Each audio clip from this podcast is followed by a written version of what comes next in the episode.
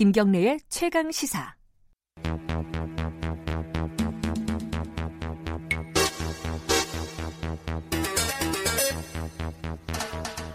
네, 어, 김경래 최강 시사 3부 시작하겠습니다. 사건의 이면을 들여다보고 깊이 있게 파헤쳐보는 시간입니다. 추적 20분. 오늘은 새로운 분을 모셨습니다. 먼저 계속 계셨던 분 박지훈 변호사님 네, 나와 안녕하세요. 계시고요. 안녕하세요. 네, 그리고 어, 이중재 변호사님 새로 모셨습니다. 안녕하세요. 예, 안녕하세요. 이 예. 변호사입니다. 어, 뭐랄까요? 이 농담, 아재 개그 같은 걸 많이 들으셨을 것 같아요. 주, 이 중재 변호사님이라서 판사들이 보통 중재를 하는데 변호사님이 중재를 한다고. 음, 근데 이제 판사들도 뭐 조정, 음. 중재 이런 걸 많이 하죠. 그래서 제가 법률가들은 기본적으로 뭐 중재를 많이 해야 됩니다. 그래서 주위 분들이 저는 타고난 법률가다 이름만 보면 그렇게 많이 얘기를 하십니다. 아, 부럽습니다. 저도 박무제 이렇게 됐으면 무죄. 어, 변호사로서는 가장 좋은 박무제, 이름이네요. 예. 아, 죄송합니다. 이 아재 개그를 했는데 잘, 잘 받아주셔서 감사합니다. 오늘은 어, 조국 전 장관 부인 정경심 교수 구속영장 관련된 얘기를 쭉 얘기를 여쭤볼 겁니다. 일단 뭐 기사 나온 거 많이 보셨을 겁니다. 청취자 여러분들. 11개 혐의 구체적으로 따지면은 어, 거기에 상당 부분 한 4개 혐의 정도는 이건 이제 분석이지만요. 조국 장관과 어, 연관이 있다. 그래서 조국 장관에 대한 수사가 진행이 될 것이다. 뭐, 요 정도까지 뭐 기사들이 많이 나오고 있는데, 일단은 혐의부터 좀 보겠습니다.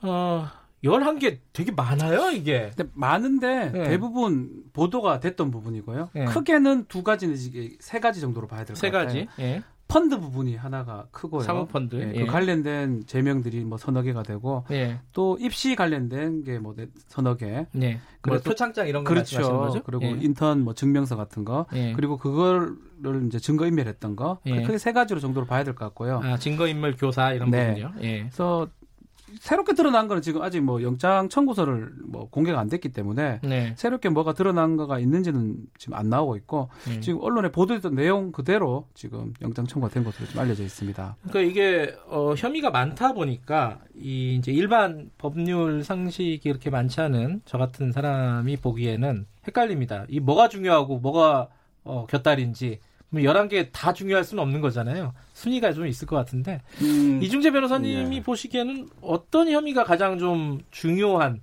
핵심 혐의라고 보세요? 뭐 입증이 된다면은 네. 지금 이제 크게 세 가지로 나눠서 설명을 해 주셨는데 다 하나하나 중요하죠. 그래요? 왜냐면 이제 음, 어, 입시 비리 혐의인데 네. 그거는 지금 뭐 대학에 들어가기 위해서 표창장을 뭐 위조했느냐 아니면 네. 인턴 증명서를 위조했, 위조해서 그걸 제출했느냐 이런 문제인데 이게 만약에 증거에 의해서 입증이 된다면은 이거는 본인이 이득을 취하는 측면도 있지만 탈락하는 학생이 생기잖아요. 그렇기 때문에 아, 입증이 된다면 그렇죠. 예. 입증이 된다면은 예. 그거는 정말 뭐 그 탈락하는 학생들 뭐 또 그 가족 정말 피눈물 흘리게 하는 범죄거든요. 그래서 굉장히 중요할 수밖에 없고요.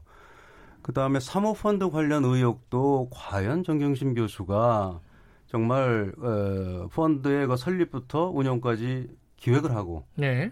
그 다음에 또 관련 회사의 돈을 빼돌리고 또 조국 전 장관 당시 뭐 민정수석이었습니다마는 이런 수석의 지위를 이용해서 뭐 정말 주가 조작까지 했다면은 정말 뭐 심각한 범죄죠. 그리고 마지막으로 이제 증거 인멸인데 증거 인멸은 정말 뭐 우리나라에서 이게 흔히 벌어지는 일인데 이거 정말 안 되는 범죄예요. 특히 이제 어, 제가 서양 사람들도 가끔 뭐 자문을 합니다만은 그 사람들은 철저해요. 또 특히 서양 변호사들은 어, 클라이언트 의뢰인들을 만나서 첫 번째 하는 소리가 그래요. 증거 절대 손대지 말아라. 근데 이 음. 동양 쪽에서는 조금 그런 관념이 없는 것 같아요. 더군다나 이제 조국 전 장관은 뭐 법무장관으로 지명되기까지 한 분인데 뭐 그때는 뭐 정, 어, 8월 9일 날 대통령께서 이미 지명을 했잖아요. 청문회는 안 했지만은. 네. 근데 이제 만약에 이게 증거인멸을 8월 말에 이제 한 거다 이렇게 이제 검찰은 보고 있는데 정말 했다면은 굉장히 심각한 문제죠. 그래서 크게 이렇게 세 가지 부류로 나눌 수 있는데 증거에 의해서 입증이 된다면은 모두 다 심각한 범죄입니다. 저는 그래도 개 중에 굳이 네. 이제 분류를 하자면 펀드 부분이 가장 크지 않을까. 또 음흠. 수사의 개시가 펀드부터 시작된 걸로 보이거든요. 네. 또 증거 인멸도 펀드 부분 막기 위해서 했는 거고 네. 그렇다면 펀드 이 부분이 소명이 됐냐, 예. 입증이 됐냐 여기에 따라서 영장 발부 여부가 좀 달라지지 않을까 생각이 듭니다. 음, 그거는 저는 생각이 달라요. 지금 예. 조국 장관의 자택 이나 뭐 정경심 교수의 그 동양대 PC에서 대학 입시에 관련된 자료들이 나왔잖아요. 네. 그렇기 때문에 아, 중요도를 예, 말씀드리는 펀드 거예요. 문제 때문에 예, 예. 뭐 만약에 인멸을 했다면 음. 펀드 문제를만을 가지고 뭐 컴퓨터를 뭐 교체하거나 그런 건 아니거든요. 그렇기 때문에 어, 다 관련이 돼 있는 거고 뭐 사람마다 다를 수 있어요. 네네. 이겁니다. 뭐냐면 어 검찰이 뭐 정말 사회적인 이목을 끄는 사건을 조사를 하면은 뭐 그게 이제 보도가 되고 그러니까 이제 일반 국민들은 야 저거 중요한 사건이다 생각할 수 있는데 막상 내가 내 돈 천만 원, 이천만 원 사기친 사람 나한테 네. 그걸 고소한 사람은 그 사건이 제일 중요한 거예요. 네. 그렇기 때문에 대학 입시에 떨어진 학생 입장에서는 정말 피눈물 나는 거죠. 예. 그 근데 하나 헷갈리는 게 법적으로 저 헷갈리는 것 중에 하나가 지금 표창장 문제는 기소가 돼 있잖아요. 그 부분 말고 네. 인턴 증명서 부분을 영장 청구한 것 같아요. 그러니까 지금 이, 이 영장의 혐의에는 기소가 된 사안은 들어갈 수가 없는 거죠. 그렇죠. 그 뭐 지금 기소했던 부분은 지금 명확하게 공소 변경은 안 한 것 같은데 네. 그거 말고 인턴 증명서 또 행사 이런 부분이 지금 영장 청구된 것으로 보입니다. 두 분은 이 자리에서 처음 보시는 건가요? 네. 아, 그렇죠. 그렇죠. 예. 지금 뭐 좀 말씀드리면은 기소된 거는 예. 저 동양대 총장 명의의 표창장 위조한 거다. 예. 그거는 뭐 당시 공소시효가 국회 청문회 하는 날 그때 이제 만료되는 걸로 이제 검찰이 판단하고 예. 그 당시까지의 수집된 자료를 어, 판단해서 이건 기소해야 된다. 네. 그래서 그거 하나만 덜렁 기소를 한 거고요. 지금 나머지 이제 뭐 인턴 증명서를 뭐 위조한 혐의라든가 이런 건 전혀 기소가 안 된 거거든요. 네. 실제 그걸 또 위조를 했더라도 또 대학 입시를 제출했다면은 그건 행사죄가 됩니다. 네. 또 행사죄 외에 또 그 학교의 업무를 방해한 거거든요. 그래서 이런 점들은 이번에 전부 영장이 아, 영장 됐죠. 예. 범죄 사실에 포함이 된 거죠. 정 교수 측의 입장은 간단하게 나왔습니다. 물론 네. 이제 법정에서 다툴 얘기지만은 그렇죠. 간단한 입장은 이랬습니다. 근본적인 사실관계를 오해하고 있다. 검찰이. 그렇죠. 요 얘기 의미가 뭐라고 해석하십니까? 어, 펀드 관련된 얘기 같아요. 뭐, 음. 이, 이, 이 변호사님 생각이 좀 다르지만, 펀드 네. 부분이 아마 변호인 입장에서 가장 중요하다고 생각이 들어, 들, 들어 네. 하는 것 같고, 펀드 관련해서 주범격이 조범동이고, 네. 자신들은 피해자에 가깝고, 그 부분에 대해서 검찰이 오해하고 있다. 이런 음. 식으로만 생각하고 있고, 아마 영장 실질 심사를 하게 되면 이 부분을 가장 다툴 것으로 보입니다. 그러니까 조범동 씨와 공범이냐, 그렇죠. 어, 아니면 그냥 대여를 해줬을 뿐이냐. 음, 단순 대여 관계냐? 펀드 관련해서는 가장 큰 쟁점 중에 하나겠죠. 음, 그렇습니다. 펀드는 기본적으로 방금 말씀하셨습니다마는 내가 한 게 아니다. 그건 음. 뭐 저가 조범동 씨가 한 거다. 네. 기본적으로 어, 조범동 씨의 잘못을 나한테 지금 더 씌우는 거다. 뭐 이렇게 주장을 하고 있는 거고요. 그거 외에 지금 대학 입시 문제도 지금 뭐 심하게 다툴 것 같아요. 뭐냐면 네. 어, 검찰에서는 뭐 위조해서 어, 이거 뭐 행사한 거 아니냐, 네네. 제출한 거 아니냐 이렇게 보고 있는데 지금 정경심 교수 입장에서는 아니 우리 딸 아들 전부 실제로 인턴 활동했다. 근데 그게 무슨 위조냐 이런 입장이기 음. 때문에 굉장히 심하게 다툴 것 같고요. 증거인멸 부분도 지금 뭐 일부 보도 보니까 어, 내가 한 게 아니다. 그거는 뭐 내 자산 관리인인 어, 김경록 씨가 그냥 독자적으로 한 거다 이렇게 주장을 하더라고요. 네. 근데 그 부분은 좀 이해가 안 돼요. 그거는 뭐 김병록 씨가 독자적으로 그런 일을 할 동기나 뭐 이유는 전혀 없거든요. 그래서 그 음. 부분은 좀 해명이 좀 안 맞는 것 같고 나머지 저 대학 입시 비리 문제 또 사모펀드 관련 문제에 관해서는 심하게 다툴 걸로 예상을 합니다. 근데 그런 항변을 하잖아요. 그, 어, 하드디스크 같은 것들을 훼손시킨 게 아니라 보관하고 있다가 나중에 그렇죠. 검찰에 제출한 거잖아요. 그래서 증거인멸이 아니다. 이렇게 항변을 하는 것 같은데, 요 부분은 어떻게 보세요? 일각에서는 이제 일단은 뭐 이 은닉을 했기 때문에 증거 은닉죄가 벌어서 성립, 성립 을 했다 이런 얘기도 손을 안 있고 댔어도. 그렇지만 범죄의 양이라든지 불법의 양이 달라질 것 같아요. 음. 법원에서는 증거가 실제로 인멸된 게 있는지 네. 음흠. 복구가 불가능한지 네. 이런 것까지 판단해서 이 지금은 구속 여부를 다투는 거거든요. 아, 그게- 그렇죠. 이게 본재판이 아닙니다. 예, 그죠? 유무죄는 예. 뭐 다시 다음에 다시 또 따질 거고 예. 그런 부분까지 고려가 될 걸로 보입니다. 만약에 훼손된 아니면 은닉된 인멸된 증거가 없다 그러면 불법 정도가 약하다고 봐야 될 것 같고요. 예. 그게 있다면 불법 정도가 크다고 봐야 될 것 같습니다.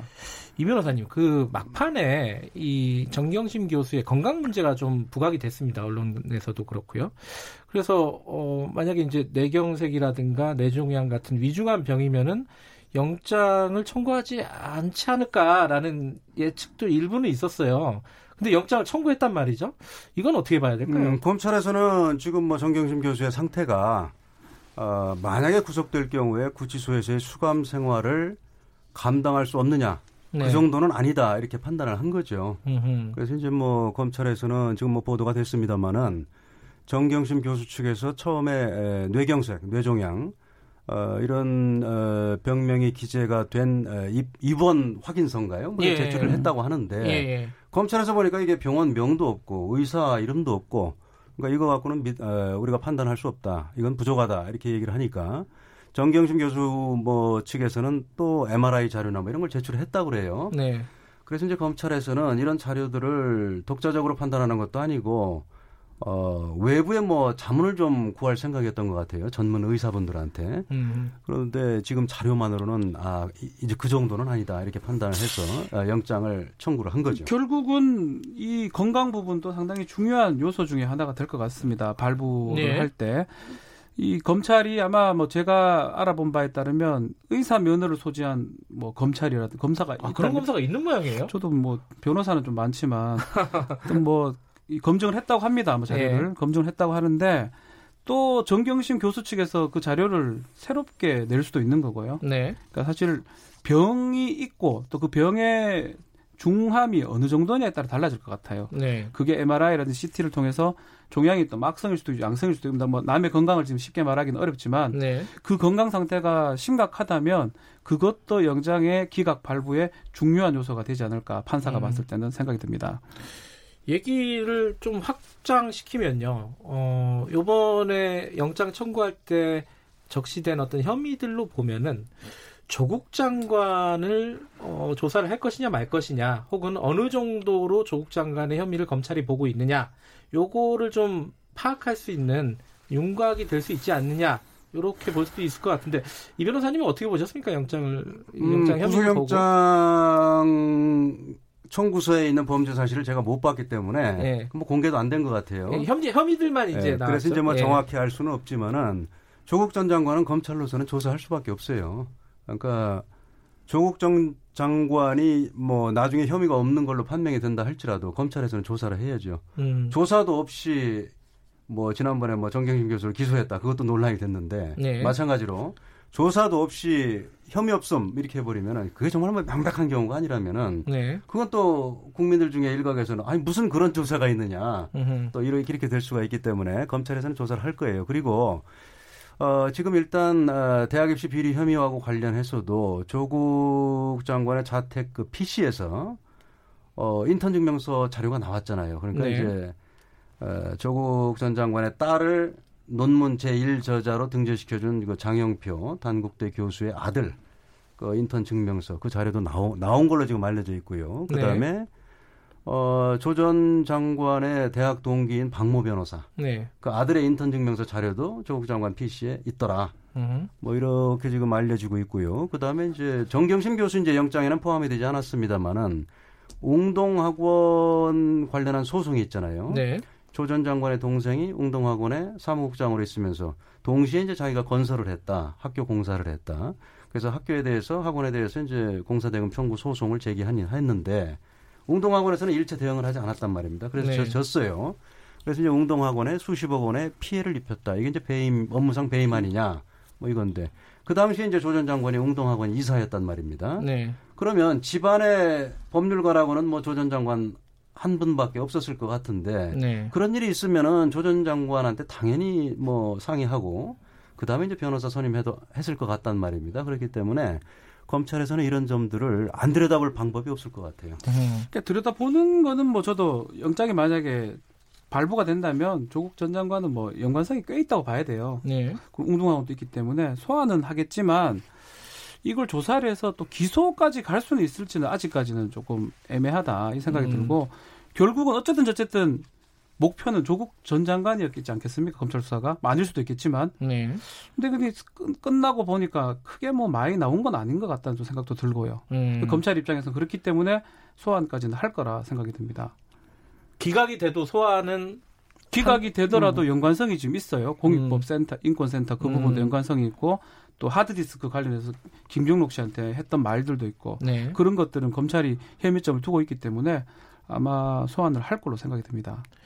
근데 이제 기각이 되느냐 발부가 되느냐에 따라서 아 이제 앞으로 이제 검찰 수사가 끝난 게 아니잖아요. 그 수사에도 영향을 미칠 것이고 여론이나 이런 부분에서 대해서도 영향을 미칠 것이고 검찰에 대한 뭐 비판 여론이라든가 뭐 아니면 지지 여론이라든가 이런 부분에도 큰 영향을 미칠 겁니다 분명히.